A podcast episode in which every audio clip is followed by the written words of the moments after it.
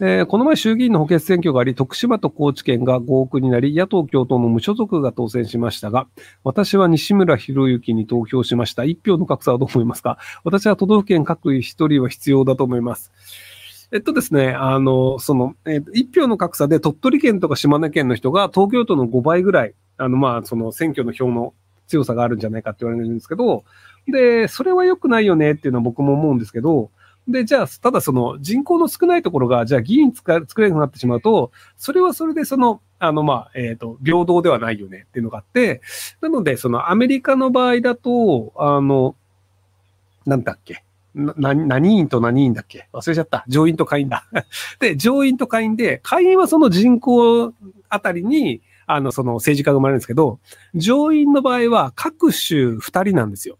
なので、そのアラスカとかの、あの、人口が少ないところでも、ひとまず一人で各種二人あれ各種一人だっけ？まあ、それは各種に一人ずつっていう形で、なのでその人口の少ないところでも、上院はその州の代表が出るっていう形なんですよね。なので、その島根と鳥取も一人ずつ、東京も一人ずつっていうのは上院はやるんですけど、下院は人口ごとっていう、そういう区別をしてるので、上院と下院に、まあ、その作る意味があるんですけど、日本の場合ってその参議院も衆議院も別になんか、あの、とりあえず選挙が来た時に投票するっていうだけで、その、そこまで差がないよねっていうので、なので、あの、まあ、その、参議院に関しては、一件につき議員一票っていう形にしちゃうっていうのもありなんじゃないかなと思いますけど、とはいえ、あの、それやっちゃうと議員が減るので、で、議員が減ると、まあ、その、議員っていう、まあ、その、えっ、ー、と、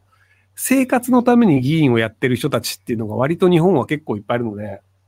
なので、そういう人がクビになるのが嫌だっていうので、その議員の議席を減らそうぜっていう法案を作ったとしても、あの、議員がそれに賛成しないってことがあって、まあ、日本の場合、議員が減るってことはほとんどないんですよね。大阪が一応その議員削減っていうのをやったので、そういう意味では大阪はすごいなと思ったんですけど、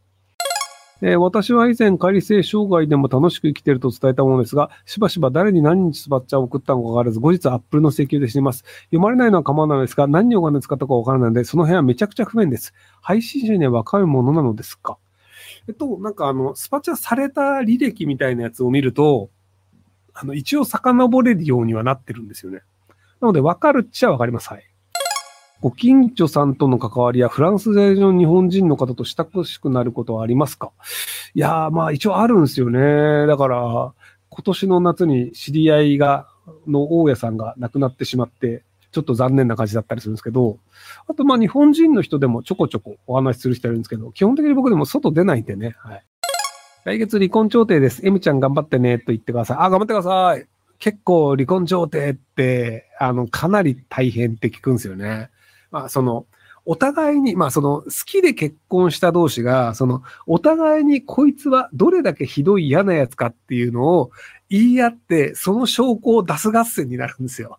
まあ要するにその、あの、こ、これだけひどいやつなんだから、別れるのは当然だよね。で、慰謝料もこれだけ払うべきだよね。いやいや、こいつはこんなにひどいやつなんだから、別に慰謝料なんか払う必要ないよねっていうのの、そのお互いに相手がひどい合戦をするんですよ。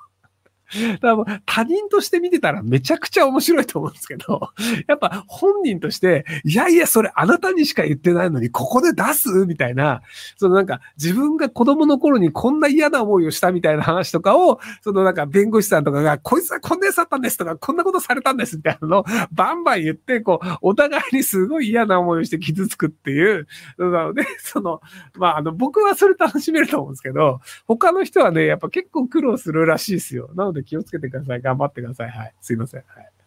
僕、そういう人の不幸好きなんですよね。